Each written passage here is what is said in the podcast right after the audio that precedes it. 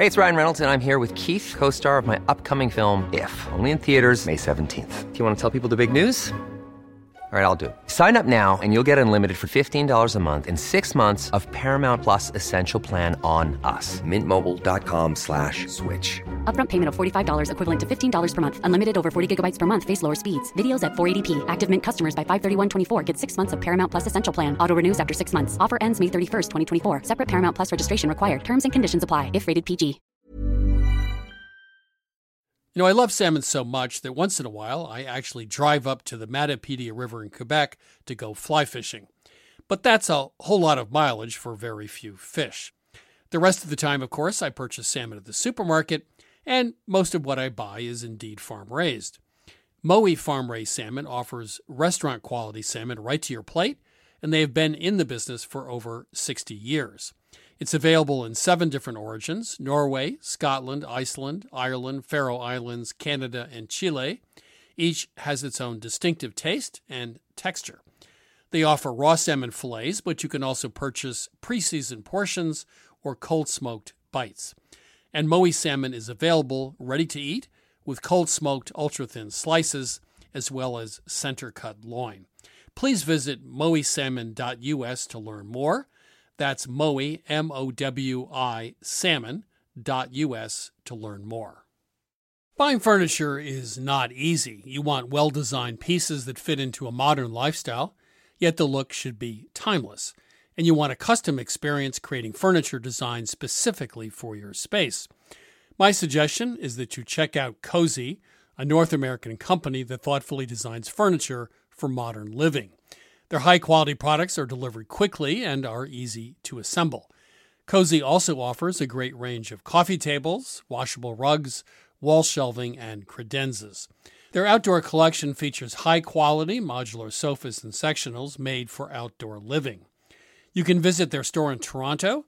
Cozey now has expanded from an online market to their first in person space, or go directly to their website at cozey.com that's C O Z E Y dot com. Transform your living space today with Cozey. Visit cozey.com to start customizing your furniture today. You know, I grew up with Vermont farmers who made do with tools they had on hand a hammer, pliers, uh, and baling twine, of course, for most jobs. When I became a cook, however, I found that having just the right knife or maybe the perfect carbon steel skillet made all the difference. And the right tool also added pleasure to my cooking. I truly enjoyed my time prepping as well as cooking food. And that also goes for a car. The all new Lexus GX has an exceptional capability that will have you seeing possibilities you never knew existed. Its advanced technology and luxurious interior mean that wherever you go, you'll never go without. And that includes available dynamic sky panorama glass roof, available front row massaging seats, available 33 inch all terrain tires, and available multi terrain select. Live up to the all new Lexus GX, luxury beyond limits. Experience amazing at your Lexus dealer. Hi, this is Christopher Kimball. Thanks for listening to Milk Street Radio. You can go to our website, 177milkstreet.com, to get our recipes, to stream our television show, or to get our latest cookbooks. Here's this week's show.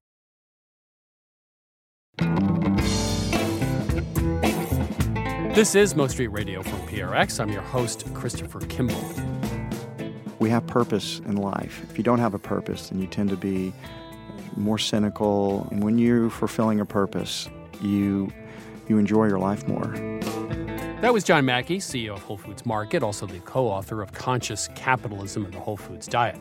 I'll chat with Mackey later in the show about the Whole Foods merger with Amazon, also his philosophy of a healthy life.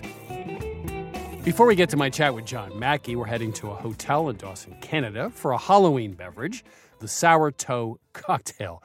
Served at the hotel's bar since 1973, it has a bizarre garnish, a dehydrated toe preserved in salt that is said to have belonged to a miner named Louis Lycan, who had this frostbitten appendage amputated in the 1920s. Recently, however, the toe went missing. Reporter Misha Warbanski went all the way to the Yukon to report on this story. Misha, how are you? I'm good, Chris. How are you doing? I'm good. Uh, the saying goes you can drink it fast, you can drink it slow, but the lips have got to touch the toe. What, I, I hate to ask, but what is a toe cocktail? A toe cocktail is, in fact, a human toe cocktail, and it's a, a staple quirk of the Dawson City summer tourist scene. So you interviewed Terry Lee. Who, who is Terry Lee, and what did he have to say? Uh, so Terry Lee is a longtime uh, Dawsoner. Um, he loves telling the mythology of the toe and the story of how it came to be.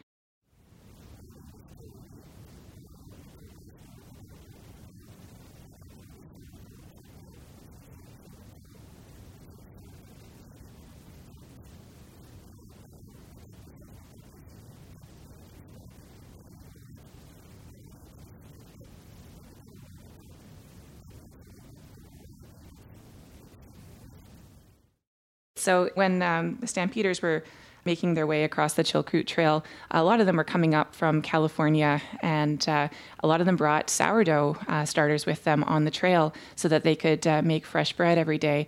So this got into the local vocabulary. So people that had spent a full winter in the goldfields were known as sourdoughs, and the newcomers were called cheechakos.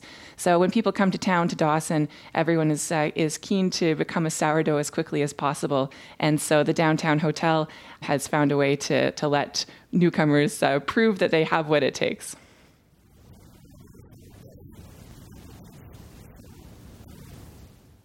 The thing that was interesting is that there have been a number of toes, I think over a dozen, where did the original toe come from? So the original story of the toe dates back to Prohibition.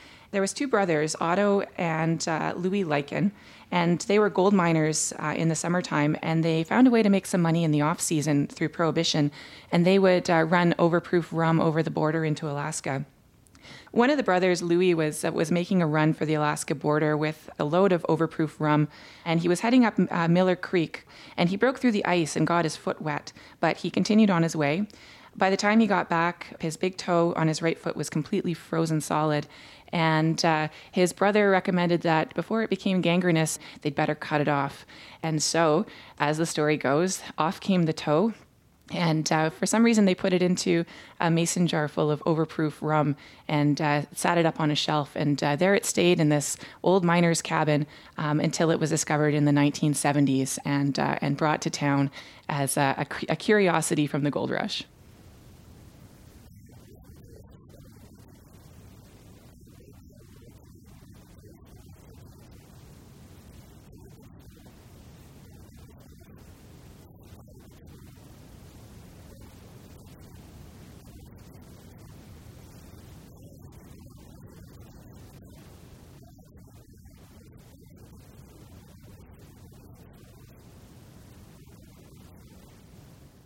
So, what are the rules? You go into the bar, and in order to become a member of this club, I guess, what do you have to do?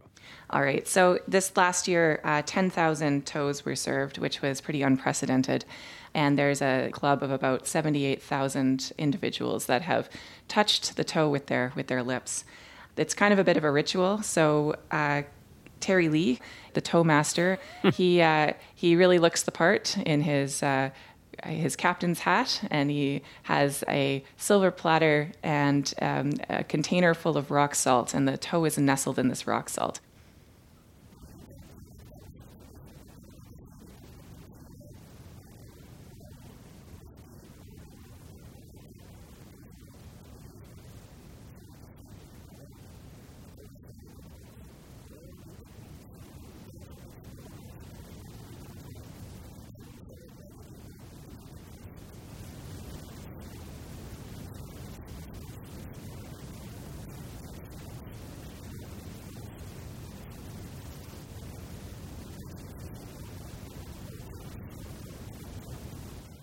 So, um, tell me the story of the missing toe. So, earlier this summer, there was an individual who had actually done the toe and gone through the ritual and had their name written in the register. And later in the evening, after you know an evening's revelries, was back at the bar and wanted to do the toe again. And uh, he even apparently said to the, the bartender at the time that he was his intent was to steal the toe. And Needless to say, the bartender poured the drink and uh, turned her back for a few moments to attend to another customer in the busy bar. And sure enough, uh, the fellow uh, pocketed the toe and, uh, and left the bar. So you also spoke to a local police officer about the, the toe being stolen, the crime, uh, and what did he have to say? So I spoke to Constable Jeff Mike, and here's what he told me.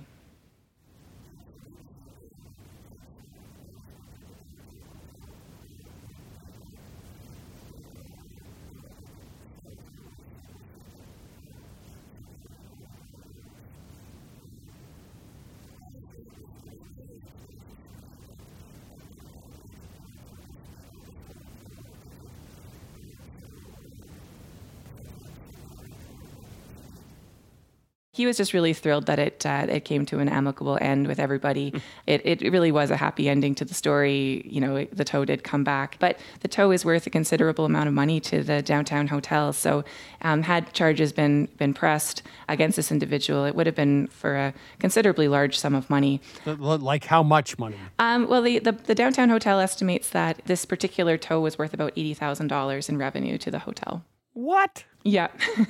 so uh, we were, in joking, we said it was maybe like Grand Theft Toe.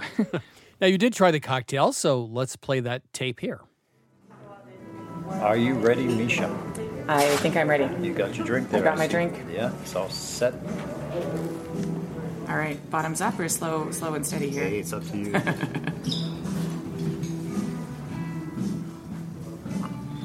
well done, Misha. There's some left. Uh oh. It's the toe jam. Oh. You got to get the toe jam. So um, I have to ask um, are you a member of the club?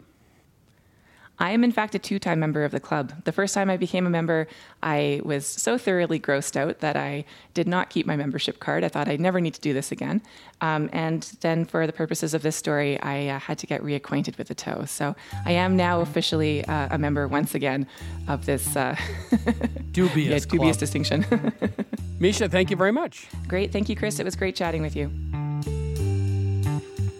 That was Misha Warbanski reporting on the mystery of the Sourtoe cocktail in Dawson, Canada. Milk Street Radio is also available as a podcast. You can subscribe, download our shows on your phone, and listen anytime. New shows are available every Friday on Apple Podcasts, Stitcher, TuneIn, Google Play, and Spotify. Right now, my co host Sarah Moulton and I will take some of your calls. Sarah, of course, is the star of Sarah's Weeknight Meals on public television, also author of the book Home Cooking 101. Sarah, how are you? Chris, I'm great and I'm ready to go. Welcome to Milk Street. Who's calling? This is Josh from Gilbert, Arizona. How are you? Good. How are you guys? Uh, I think Sarah. How are you? We're very okay. Good. We're good. I was just checking. hey, Josh. So, how can we help you? Well, thank you for taking my question. Sure. First of all, when I cook and have a specific entree in mind, I still like to make sure that I'm making a a full meal. So, my question for you guys is: Are there any rules or guidelines that you guys follow when putting together a full meal with like side dishes and vegetables and just the general guidelines that you use to make a full meal. Yes, I do, which is I never worry about a full meal. I've completely trashed that concept from my repertoire. So uh, I'll do a rice bowl, you know, something on rice. Uh, I made a yellow lentil little curry thing and put that on rice. I'll make a noodle dish with something very simple on it, even put a fried egg on it with some sesame oil and soy sauce and scallions. My rule is a nice fresh salad and then something else and a glass of wine. I never do worry about sides. And Sarah now is oh she's got that look. Okay. I have to ask I, Josh. I cede the floor. I have to ask Josh an important question. Do you have kids? I don't. Okay, so you're just cooking for adults. Usually, yeah. Well, if you're thinking about nutrition, one of the ways to think is eat the colors of the rainbow. So, in terms of the vegetables that you're putting on the plate, just make sure you have different colors. Make sure you have a green something and oh, and then please. another color. So what I do is I focus on one part of the meal. Either it's a vegetable or it's a protein, and then the other two are throwaways. So, so here's a quick way to make a couple of vegetables. Use right. use the grating disc of your food processor. You can grate beets, peeled carrots, parsnips, and then they take 10 minutes to saute in a skillet. And that's a way to get a quick, it's quick to grate them and it's quick to cook them. And then you add maybe a little For splash, sure. of, splash of acid and some toasted nuts. And that's a great side dish. Okay, I'm done.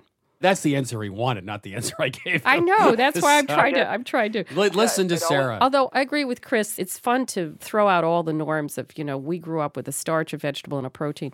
And, you know, have breakfast for dinner or soup for supper. and I I, will that's say, fine. Just to show I'm equable here, you can blanch or steam vegetables. And what I often do is make a really interesting, it's not a vinaigrette, it's a dressing, especially from Asian cuisines. If you use toasted sesame oil, soy sauce cut with water, lots of other things, scallions, ginger. So you can just quickly cook greens or vegetables, and then it's all in the dressing. And that's how I would think about vegetables. Do them fast and easily, and then just have a really interesting dressing. That's a good idea. So we gave you sure. both ends of the vegetable spectrum. Yeah. Yes. Yeah. anyway, Josh, thanks for calling. Thank you, Josh. Thank you guys. Yeah. I appreciate it. Sure. Bye. Bye bye. Welcome to Milk Street. Who's calling? Hi, my name is Kirby. Hi, Kirby. How can we help you? I have a question about pie because all of the questions are always about pie. Okay. Are you a big pie Um, maker? Sort of. I came across a surplus of apples this year, and so I'm trying to um, make a pie and freeze it, and I wasn't sure what the best way to go about that was because normally I would par bake the bottom crust, and that doesn't seem right to then put that in the freezer because I feel like that would mess with the texture of it. So, do I freeze the crust first and then put the apples in? Should I freeze the filling separately? No, I wouldn't freeze raw apples No, I wouldn't either. ever. You know, generally freezing raw vegetables without blanching or cooking the first is not a good idea because their texture breaks down and they just get real watery. Um, so I would cook the apples.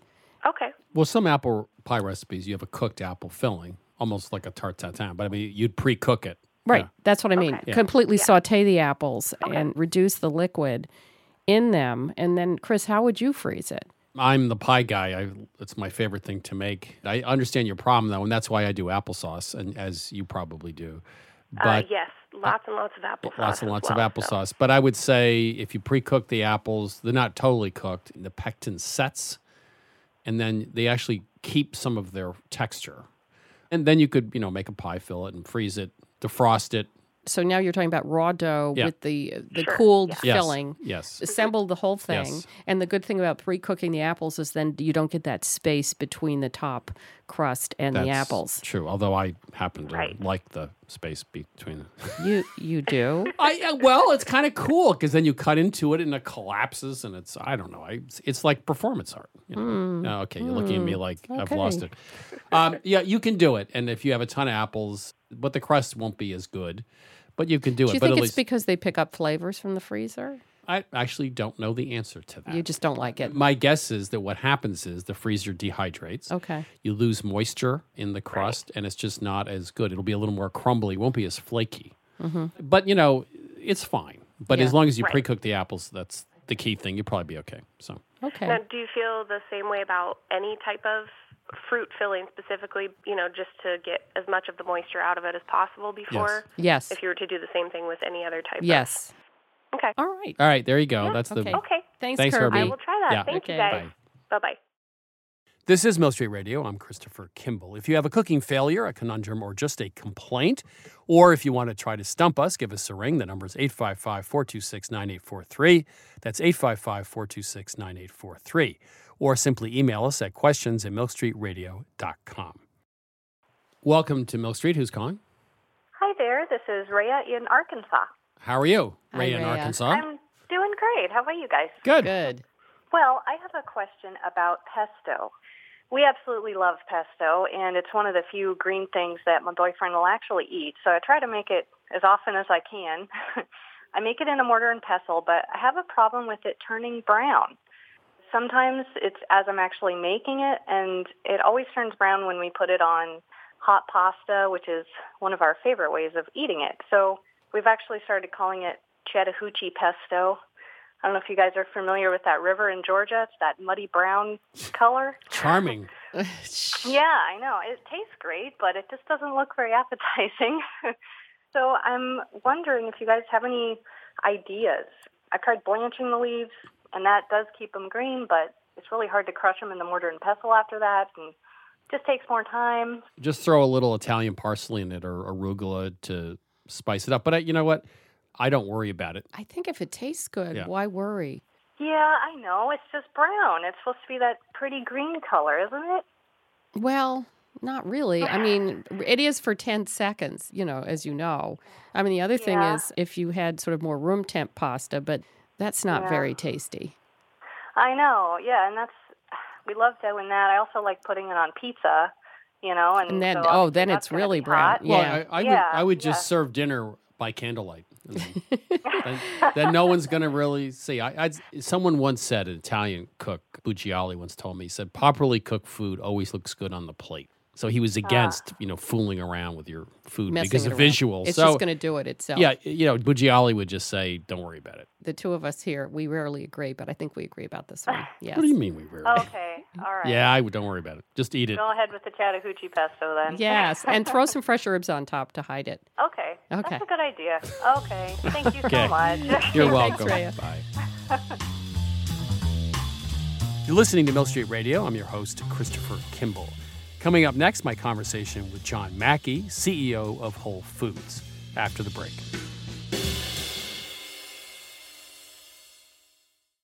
I'm Christopher Kimball, and now here's a word from our friends at Allagash Brewing Company, who love food as much as we do here at Milk Street.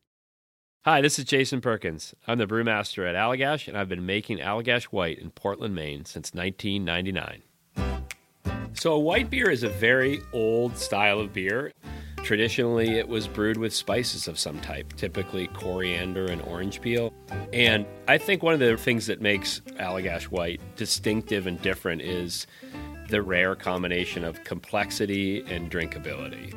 And it's sometimes remarkable to stop and realize that I never get tired of it. You know, I'll open a can or I'll pour a glass and the first sip, and I'm like, man, this beer is good. there are a lot of different ways that folks can enjoy an Allagash White, and here are some of the examples of what folks here at the brewery like to do. My favorite thing to pair with an Allagash White is simple, beautiful seared scallops over a bed of fresh greens with blood orange and shaved fennel. My favorite would probably have to be like an Italian or a hoagie, capicola, pickled vegetables, crusty bread.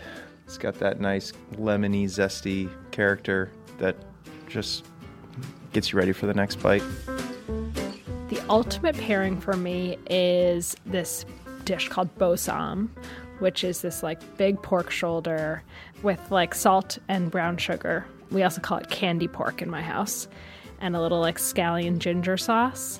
It's like lettuce, rice, pork, sip of white, lettuce, rice, pork, sip of white, and it's just perfection. My other top choice was like a hot dog. Like just have a hot dog and have an Allagash White. You don't need to dress it up. There's something about mussels with beer, especially the white, that is just so good. I feel like it goes really well with different soft cheeses that aren't too dominant, but then also with like spicy Indian food. So I think it's just really versatile. I could imagine like something like um like lemon meringue pie. That would be really nice. Pairing Allagash White with carrot cake is a thing of beauty. This maybe it sounds really boring, but pepperoni pizza. I feel like after a long week, having like a nice warm pepperoni pizza and a cold Allagash White is just like you made it. Like you did your week. You deserve this pizza. You deserve this beer. It's perfect in summer. It's perfect in winter. I haven't really found a flavor that I don't think works really well with Allagash White. Yeah, so not only do I drink it while I cook, I often cook with it. So if I'm creating some kind of stew, I'll add a little bit of Allagash White to it. A lot of people use Allagash White in like a fried fish batter. Anywhere where you can add like a spritz of lemon or a spritz of lime, that could be the beer. We are very food minded here at Allagash, obviously. and I think because of that, Allagash White is kind of subtle in a way that not all beers are. And I think that makes it very food friendly. I think it tends to unlock qualities in the food that you otherwise wouldn't necessarily notice. Like it's not too hoppy or it's not too sweet, so it sits right in the middle and sort of brings the flavors of the dish to life. If you ask anyone here at Allagash, we're pretty much all stands for this beer. We love it so much because every time you have it, you pick up something new. Every time you come back to it, you're reminded, like, oh wow, yeah, that's really good. This is Jason Perkins again. Just want to say thanks to everyone at Allagash for sharing. You can try Allagash White at home too. Head to allagash.com slash locator to find Allagash White near you. For 21 plus only, please drink responsibly. Allagash Brewing Company, Portland, Maine. This is Milk Street Radio. I'm Christopher Kimball. John Mackey is the CEO of Whole Foods Market, also co author of Conscious Capitalism and his latest book, The Whole Foods Diet, which simplifies the scientific health benefits behind a plant based whole food diet. Let's start with some science. There's a lot of science in the world of health and nutrition. As a matter of fact, we have a contributor to the show, Dr. Aaron Carroll, who talks about this. Uh, let's talk about a cohort study where, where for example, in the 80s, uh, on, adult onset diabetes became a bigger thing.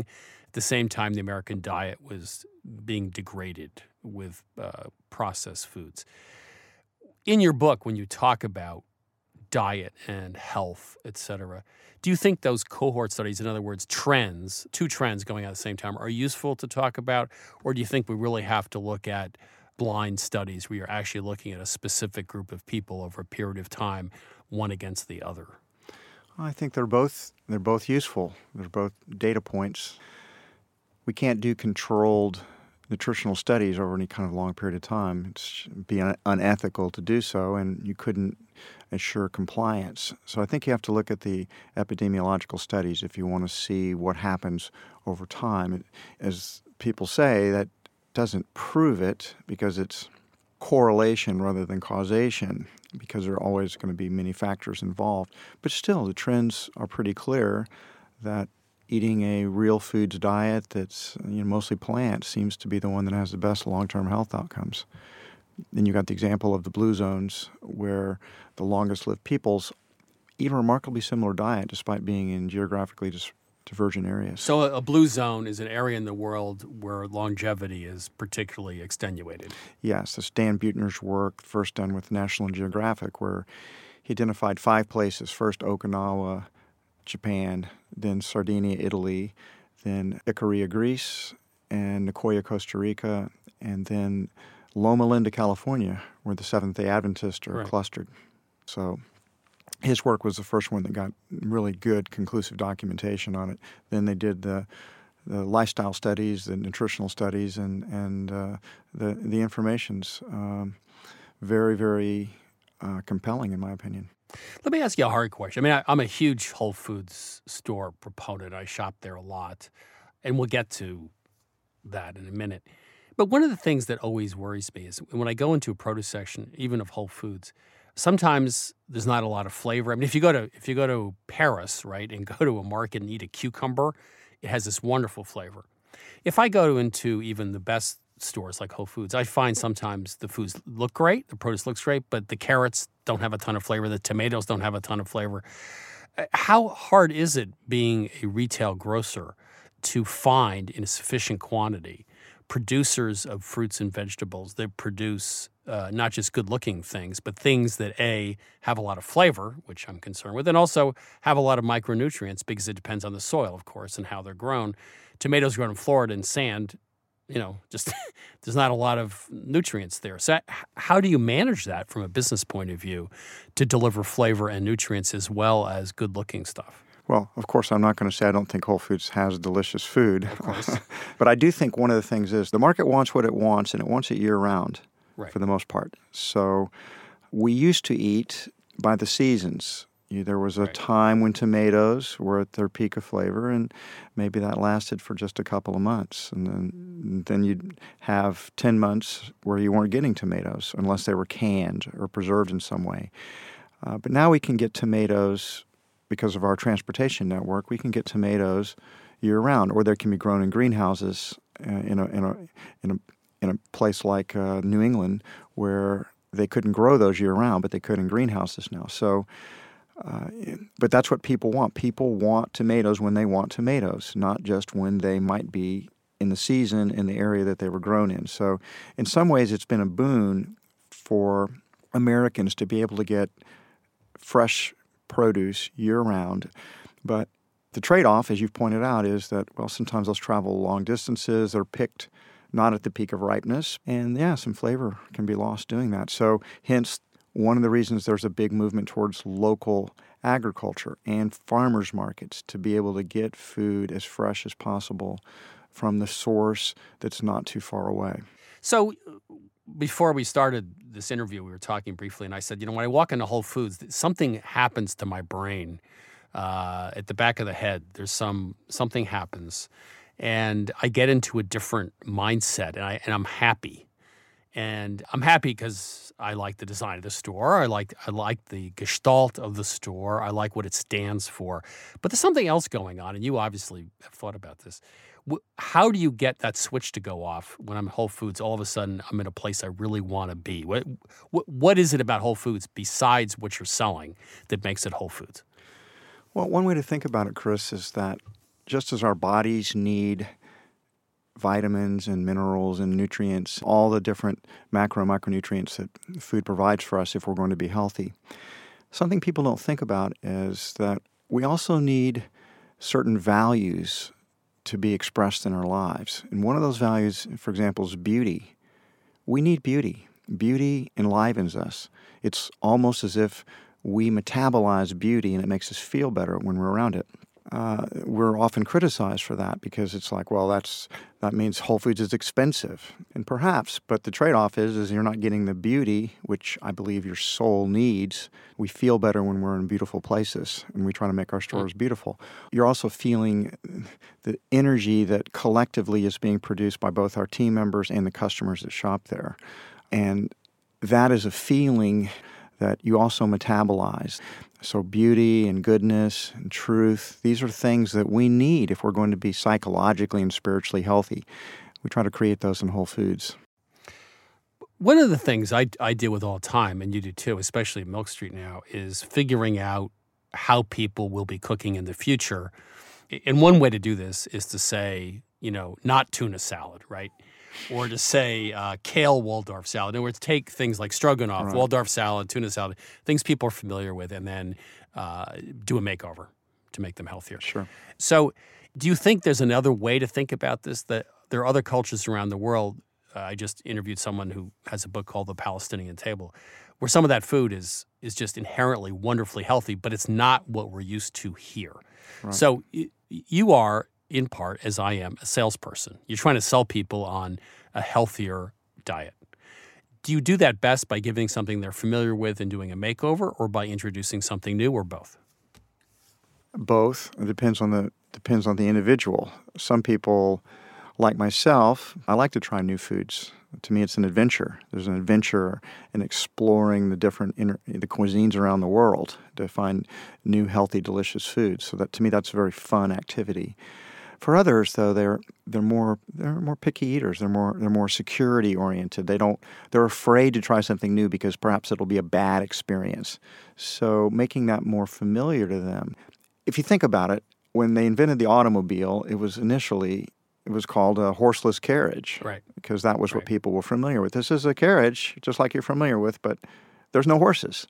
So when you first come up with something like soy or almond milk, you call it milk right? Because it has the same functionality right. as milk. But eventually, what happens over time is it becomes more established, it doesn't need that scaffolding, it doesn't need that crutch. It stands on its own. When I first started eating tofu 30 plus years ago, it was always described as sort of like a soy cheese. And, well, no, now it's tofu. so it has its own identity. You know, Amazon has especially in the last two years, has really meant not the death of retailing, but certainly impacted retailing in America. Um, is the partnership between Whole Foods and Amazon based on the notion that people one of the areas of retail that would not go away is buying food. I mean, that's that's the one category of retailing you almost have to have, right? You mean buying food in bricks and mortar stores, Yes. right? Or is that going to go away too? No, I don't think that's going to completely go away. I think it's going to evolve. I think we're we're going to reinvent the grocery store. I think that's one of the reasons Amazon wanted to partner up with Whole Foods, and we're excited to partner up with Amazon. They have capabilities we did not have. What does that? Give me an example of reinventing the grocery store Well, without re- revealing something. yeah. So the joke is, you know, Chris, I could tell you, but then I'd have to kill you. In this case, Chris, I could tell you, but then Amazon would kill me. so, uh, Give me a hint. Uh, I mean, I think you're going to be able to get whatever food you want, whenever you want it, wherever you want it. That's what's going to happen. Through mobile technology, through delivery services, we're in the middle, or maybe even in the beginning stages of a major revolution in the way people shop. Look, you can watch every movie you want at home, but I still go to the movie theater. I watch movies at home and I go to the movie theater. Why? Because I like going to some place like IMAX and, and I like being in the community of people doing it. Uh, people still go to restaurants. They like to go out. People don't want to just huddle in their homes. But sometimes we do want to huddle in our homes, right? Amazon is pioneering a technology that allows people just to walk into the store, pick things up, and leave, for example, be very, very quickly. So I, I think the way I'm trying to hint at it is that pretty much whatever you want, you're going to get whenever you want it. I think that's where we're heading. Okay, your book. Let, us talk about the book. Uh, everybody knows, uh, as I said earlier, that a, a whole foods, less processed diet's good for you. And the book, I think, does an excellent job of making the case. You have a lot of uh, sort of heroes in the book, people who've who've come along and, and really added to that conversation. You have examples of people who've changed their lives. Wh- Why this book? A lot of books have been written on this. Why this book and why now? Well, um, we wrote the Whole Foods Diet. Uh, have two doctors, or co-authors, Matt Lederman and Alona Pulde, and and myself. We wrote this book. I, I wrote it. I, this is like a bucket list book for me. I, I felt an ethical obligation to write this book because we have a program at Whole Foods we call Total Health Immersion. And the Total Health Immersion, we take our sickest team members, those who are obese, diabetic, who have heart disease, who have their biometrics are just way, way off the charts with high, really high cholesterol, uh, high blood pressure, things like that. And we've now sent 4,000 people, over 4,000 people through the Total Health Immersions. And I've seen thousands of people transform their health and their lives and lose lose their weight. I mean, I can't go into a store without team members coming up and hugging me because they went through an immersion. It changed their life. So if you know the solution to the healthcare crisis in America, and I feel like we know the solution to it, I haven't felt an ethical obligation to share it. I mean, it's like I had to put this out there. I can't just be silent. If you see people that are suffering, that are unnecessarily sick, and you you know you can do something about it if people would just listen. You you, you want to say it, so I, I put it out there, and I feel relieved. I mean, there's just because now I'm doing what I can do, and uh, and hopefully it'll make a difference over time. So, what part, in terms of leading a healthy life, does does the culture around the food matter versus just the food? The culture matters tremendously. That's the biggest problem for getting people to change their diets. It's because we have a fairly toxic food culture in the United States. People eat, I mean, they just eat terrible foods. And that's just a simple fact. We're, we're now 71% of adults are overweight and 38% are obese. And over 50% are, are either diabetic or pre diabetic at this point. We really have a health crisis. However, when you try to change your diet, you're oftentimes ridiculed or poked fun at. And so culture is very important. So to create healthy lifestyle cultures, healthy eating cultures, where people come together and, and break bread and have conviviality and joy in the food uh, together is partly, I think, how we evolved. I think humans like, we, we tend to have sex in private and we tend to eat food as a group. And we, there's something very good for our spiritual beings to share food with people. So the culture is very important. You, you are somebody who's devoted their life to something you actually believe in. You've done a lot of good for people. You've been hugely successful uh, on any level you want to rate that. and I, mean, we're both you know been around a while. And uh, are you happy? I mean, is, does that make you happy, or did you or did you find out at the end of the day happiness is just a bunch, about a lot of other things? No, I'm a very happy person. Uh, I really am, and uh, uh, I guess at my age, I, th- I think I figured out a lot of the things that lead to happiness. And if you'll indulge me, I can just yes, I'd tell- like a, I'd like a short list. Well, I think we are people that we have purpose in life, and when you're fulfilling a purpose, you you enjoy your life more. If you don't have a purpose, then you tend to be uh, more cynical. So purpose matters. Secondly, obviously, we need love. We need to to love and be loved, and that's why family is important. That's why friends are important. Thirdly, I would say we need to be grateful.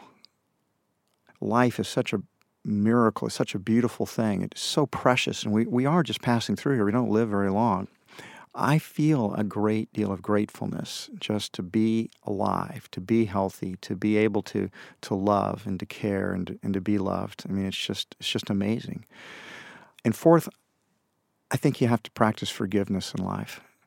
If you don't forgive people, you're kind of poisoning your own inner being. You you nurture these petty grievances, and they, and you think about them all the time, the way you were wronged or or how you were cheated, and it's very difficult to be happy when you have that type of of um, um, sort of an unforgiving mind.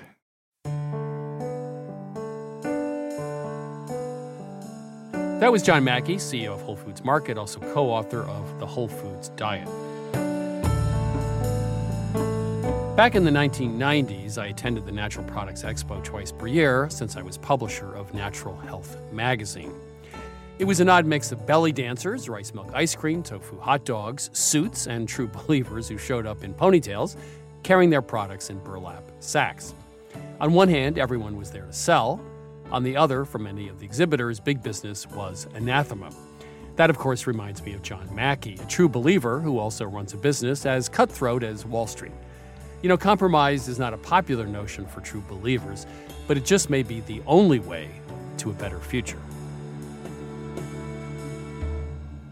Right now, I'm heading over to the kitchen at Milk Street to chat with Lynn Clark about this week's recipe.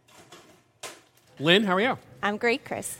I'm a little suspicious. As usual. As usual. Uh, Vietnamese coffee cake. Uh, yeah, this recipe, I mean, they don't make coffee cake in Vietnam, for starters. No. They do have coffee, which is sweetened condensed milk, which is the key factor there.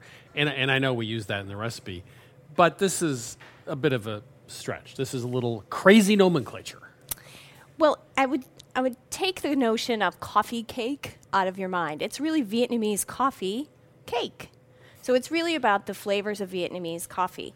So we went to a restaurant in San Francisco called the Slanted Door. It's a Vietnamese restaurant, and they did sort of their spin on a tres leches cake, where they took a chocolate chiffon cake and soaked it in cold brew coffee, and then topped it with their own homemade uh, condensed milk. So we really liked the flavors there, but we weren't so crazy about the soaking part. Um, so we are going to do something a little bit different with our version. So the soaking part means soaking equals soggy. Is that the problem? I mean, tres leches cake is soaked and is kind of soggy. Right, and there's a fine line between soggy and nicely saturated.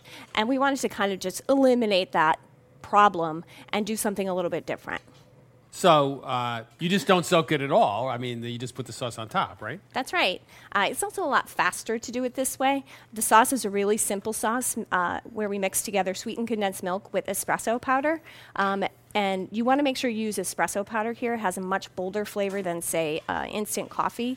Um, it will also dissolve better in the sauce than instant coffee granules, which are a little bit larger than And espresso so powder. this is like Vietnamese coffee then. Exactly. It, Viet- it's, it's literally we're trying to mimic a Vietnamese coffee in a sauce. And then anything else on top? The final thing is a dollop of uh, whipped cream that we've added a little bit of mascarpone to. Mm-hmm. Um, that gives it a little bit more body and obviously a little bit richer flavor.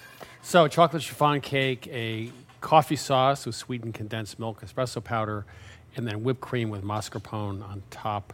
I've eaten this about 15 times here when we were testing the recipe. This has got to be my favorite recipe we've done in the dessert category since the beginning of time. It is very good. Thank you, Lynn. You're welcome.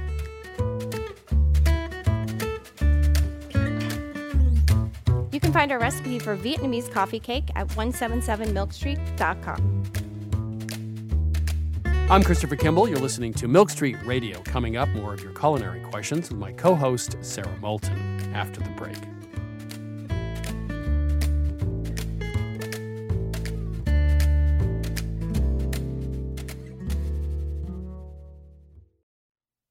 You know, wonderful pistachios have become my go to snack. Now, I could list all the health benefits.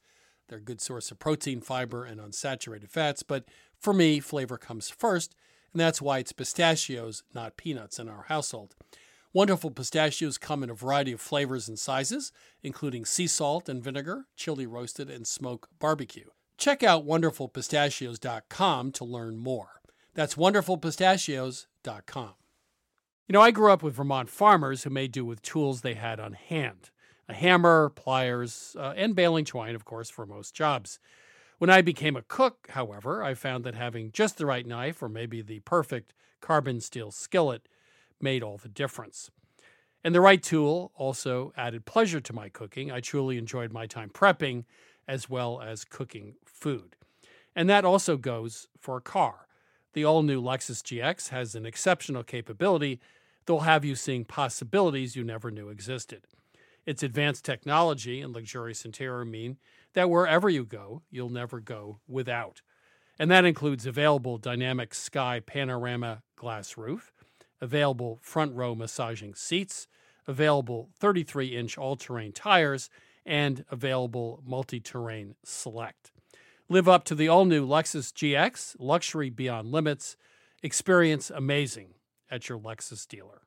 You know, I love salmon so much that once in a while I actually drive up to the Matapedia River in Quebec to go fly fishing.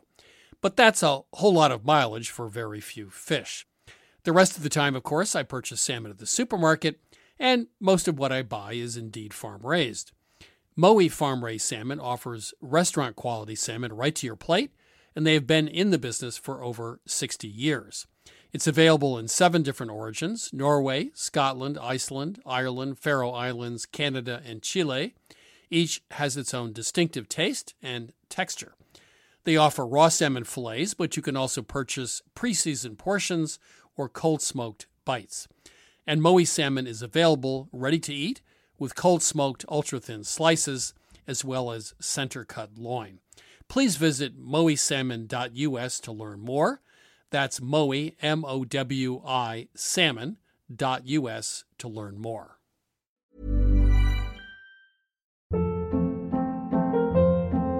Hold up. What was that? Boring. No flavor. That was as bad as those leftovers you ate all week. Keke Palmer here, and it's time to say hello to something fresh and guilt-free. Hello Fresh. Jazz up dinner with pecan-crusted chicken or garlic butter shrimp scampi. Now that's music to my mouth. Hello Fresh. Let's get this dinner party started. Discover all the delicious possibilities at hellofresh.com. Hi, I'm Daniel, founder of Pretty Litter. Did you know cats tend to hide symptoms of sickness and pain? I learned this the hard way after losing my cat, Gingy. So I created Pretty Litter, a health monitoring litter that helps detect early signs of illness by changing colors, saving you money and potentially your cat's life. Pretty Litter is veterinarian developed, and it's the easiest way to keep tabs on your fur baby's health right at home. Go to prettylitter.com and use code ACAST for 20% off your first order and a free cat toy. Terms and conditions apply. See site for details.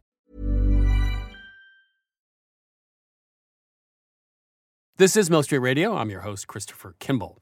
Right now, it's time to take some calls with my beloved co host, Sarah Moulton. Sarah, are you ready? I'm so ready, Chris.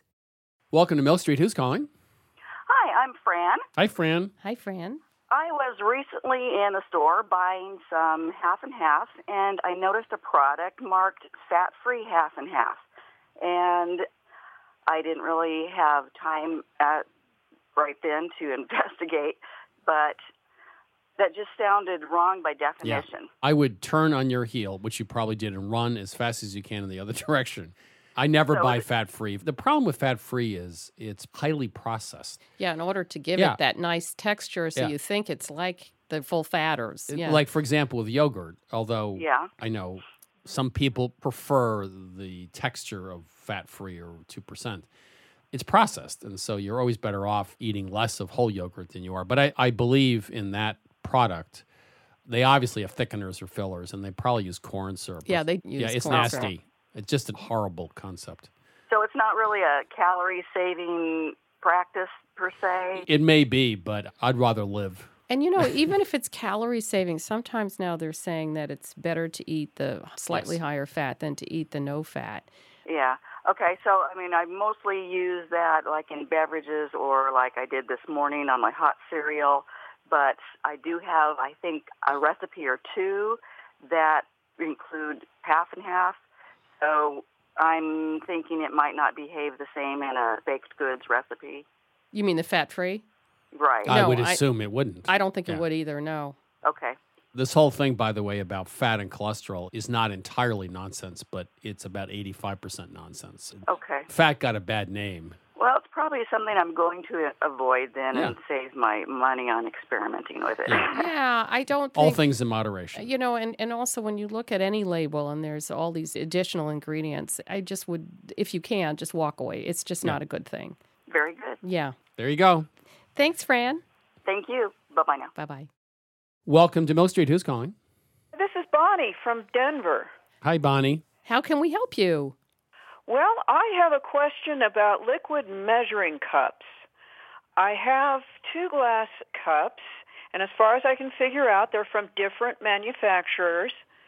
The markings on one have worn away completely, and the other one is threatening to do the same. And besides that, on the cup that I'm now using, the markings on one side are skewed or cockeyed, so the measurements aren't the same. Great. And also, it doesn't pour smoothly. Oh. If I don't pour from it just Yeah. right, the liquid You, flows you know, down the cup. that's right. Actually, I have, it was interesting. I have a drawer with my measuring cups, and I have a number of sizes, but the two cup Pyrex cups. And I noticed about two months ago that I could not read any of the calibrations on the side, they were completely gone. Exactly. And, and now I had to buy a new one, which was just a few bucks. Exactly. There are measuring cups which do have physical notches, you know, on, on the sides as Okay. well. They're usually the plastic ones. Yeah. So you can get a plastic measuring two cup measuring cup which has actual ridges on it, so that if the markings start to go, but I think you just have to throw it out and get another one. And my guess is that it's because you're putting them in the dishwasher. I don't blame you. Also, Oxo Good Grips makes one, I believe, where you can look down into the cup. Yeah, but those are mostly plastic, Yes, and plastic. that and that does fade away Oh. too. But I think the two cup glass Pyrex actually I works real well. Yeah. Just I would hand wash. But they don't pour. You're right about the pouring. I wanted to go to an engineer to understand pouring mechanics because you have to do it exactly the right speed. Why would you design a pour know. spout that doesn't? Pour? It's like receptionists It who dribbles. hate people. You know, it just doesn't make any It's like sense. Fawlty Towers Yes. John Cleese. Oh, we Yeah. love that show. An innkeeper hates people. Yeah. Perfect. So I- you know what? I would do what I did. I just bought another one, and I like the Okay. Pyrex. I like the heaviness of it. I do too. They're It's well good product. calibrated. It's Yeah. correct. Although dry measuring cups, I've found actually vary. Oh yes. It's crazy. You have to, you know, I guess maybe use weights. I don't know what to do. You, you 'cause- weigh your flour. well, that I do for sure, but in terms of the tablespoons and Yeah. teaspoons, that's difficult. Yeah. Sure. Well, I would just stick with Pyrex and buy a new one. So. Thanks, Bonnie. Thank you. All right. Well, thank you so much. Yeah. Okay. Take care. Take care. Bye bye. This is Milk Street Radio. I'm your host, Christopher Kimball. Right now, it's time for this week's Milk Street Basic. This week's Milk Street Basic is a question about salt and pepper. Have you ever thought about salt and pepper? Why does salt and pepper go together? Well, salt and pepper are totally different. In fact, here at Milk Street, we like to say it's time for them to get a divorce. Pepper's simply a spice. Salt enhances the flavor of almost everything. So we looked around the world and discovered that other places don't use salt and pepper. In fact, in the Middle East, they use salt and cumin. Cumin is the pepper of the Middle East. So here at Milk Street, we've decided to ditch the notion of salt and pepper. We use pepper when it makes sense, but our go to combination is salt and cumin.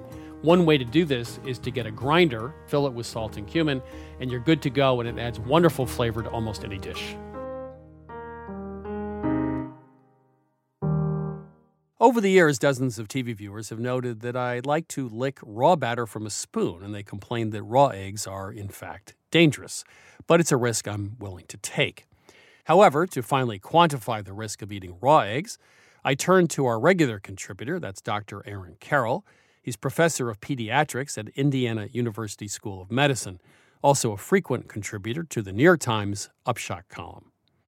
Dr. Aaron Carroll, how are you? I'm good. How are you? Uh, what do you have up your sleeve this week? I thought we might talk about eggs.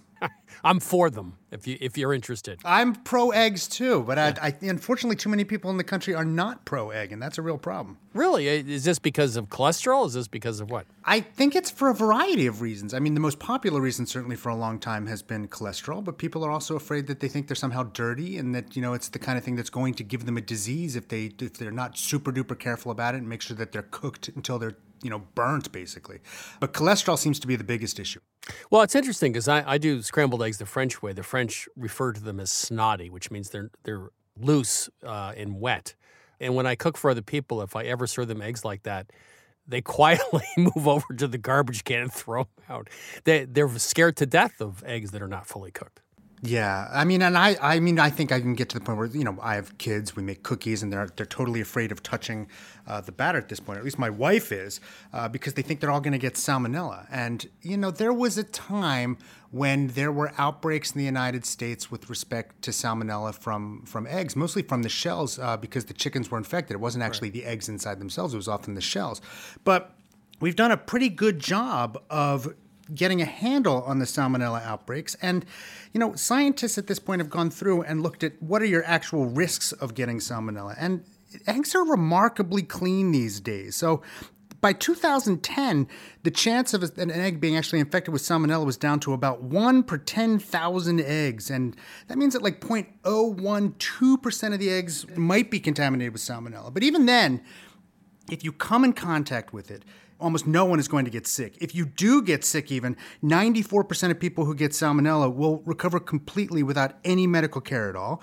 Of the 5% that visit a doctor, almost none are actually really sick, and almost no one, you know, in the United States ever really dies of it. So the truth of the matter is that if you if you could eat one raw egg every week for 100 years, which no one's going to do, you'd still have almost no chance of ever coming into contact with an egg with salmonella. Even if you did come into contact, you likely wouldn't get sick. Even if you did get sick, you probably wouldn't even notice.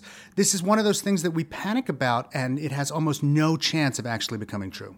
So here's my question uh, I've been around a while, and back in the 50s and 60s, eggs were our friends, right? I mean, there was no yep. problem. W- what was the point? Was there a scare? Uh, was this something uh, another industry did to reduce sales of eggs? It was cholesterol. Cholesterol was the big oh. thing. So in the 60s and then the 70s, we really became convinced that cholesterol was the link to heart disease, and therefore what we ate with respect to cholesterol must be linked to heart disease. And the USDA decided we should limit our intake of cholesterol to about 300 milligrams a day. That's a problem because one egg has about 220 milligrams of cholesterol. So just a two egg omelet puts you over the limit. You know, forget a three egg omelet. That should never happen. And because of this, we were told over and over like, you have to eliminate these cholesterol containing foods from your diet. And eggs were the big one that everybody noticed. We were all convinced to eat egg white omelets, which personally I think are an abomination against nature. Revolting. Um, yeah. And we, we, we changed everything about the way that we looked at eggs and ate because we didn't want to get high cholesterol. But then good studies started to show us that there's almost no right. link between dietary cholesterol and serum cholesterol, or the amount of cholesterol that's in your blood, for the vast majority of people. They did randomized controlled trials where they would take people and either have them eat three extra eggs a day or not for a month and then check their cholesterol. And it turned out that, again, for 70% of people, there's almost no link whatsoever between the dietary cholesterol that you eat and the amount of cholesterol that's in your blood. And even for those 30%, it's a very small link. So that the vast, vast, vast majority of what you can do about your cholesterol has almost nothing to do with the amount of cholesterol you eat. The USDA has finally recognized this. In the 2015 guidelines, they finally uh, said that cholesterol is no longer a nutrient of concern. But but again, that was just 2015, and it still takes a long time for that kind of stuff to permeate into the collective consciousness. So my question is: Was this a commercial windfall that was designed by the food industry to create a new category of foods, or they just took advantage of, of some bad studies? I think this one was was less than an industry was trying to demonize eggs than an industry got demonized because science was wrong. But science, we, we say this on the program all the time. Science is wrong a lot of the time. And- and- Oh, yeah. And why? How is that possible? So it's possible because we make these leaps sometimes because we we see associations or because we want to make neat stories without having all the evidence. So there is some evidence that that cholesterol in your blood, certainly, you know, levels of bad cholesterol can lead to problems in your blood vessels which can lead to plaque forming which can lead to serious heart disease. People then made the intuitive link that that what I eat with respect to cholesterol must be related to to what's going on in my blood, and that's where we fell down. Again, I think it's also because we, we see relationships. We see sometimes people that eat tons of cholesterol might also have high levels of heart disease, but it turns out that the, the people that eat high levels of cholesterol might also smoke more, might also eat many other things which are unhealthy, and it could be those links which are related to heart disease, and no direct causal link between the cholesterol that I'm eating and actual heart disease. Well, on this show, you've proven, I guess, that we should uh, drink coffee because that's good for us. Uh, wine and other alcohol is, is good for us. Uh, eat some eggs. Uh, you're listening to the right show if you want to enjoy yourself. Absolutely. I'm here to help. Dr. Eric Carroll, thank you so much. Thank you. That was Dr. Aaron Carroll, professor of pediatrics at Indiana University School of Medicine, also a frequent contributor to the New York Times Upshot column. We are a fearful people. Drink eight glasses of water per day. Don't eat raw eggs. Chew your food slowly. And of course, use hand sanitizer at every opportunity. You know, there's got to be some sweet spot between wearing a seatbelt and hand sanitizer. Daniel Boone lived to be 86 years old, despite spending months in the wilderness, being adopted by the Shawnee after having to run the gauntlet, and according to one account, being attacked by a panther while standing his ground. I don't think Mr. Boone would have been a likely candidate for hand sanitizer. Then again, maybe he would have lived to be 100. That's it for this week. If you just tuned in and missed our show, fear not. You can listen to our podcast on Apple Podcasts, Stitcher, TuneIn, Google Play, or Spotify. Remember to subscribe to the show. You'll automatically get every single show downloaded to your phone each week. If you want to learn more about Milk Street, head to 177milkstreet.com. You can download each week's recipe, subscribe to our magazine, watch our first season of Milk Street Television, and order our new cookbook, The Milk Street Cookbook. Thanks for listening and happy Halloween.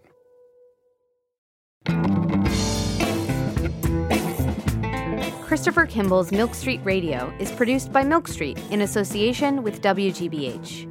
Executive producers Melissa Baldino and Stephanie Stender. Producer Amy Padula. Associate producer Carly Helmetag. Senior audio engineer Douglas Sugarts. Senior audio editor Melissa Allison with help from Vicki Merrick and Sydney Lewis. Audio mixing by Jay Allison at Atlantic Public Media. Production help Debbie Paddock. Our theme music is by Toubab Krewe. Additional music by George Brandl Egloff. Christopher Kimball's Milk Street Radio is distributed by PRX.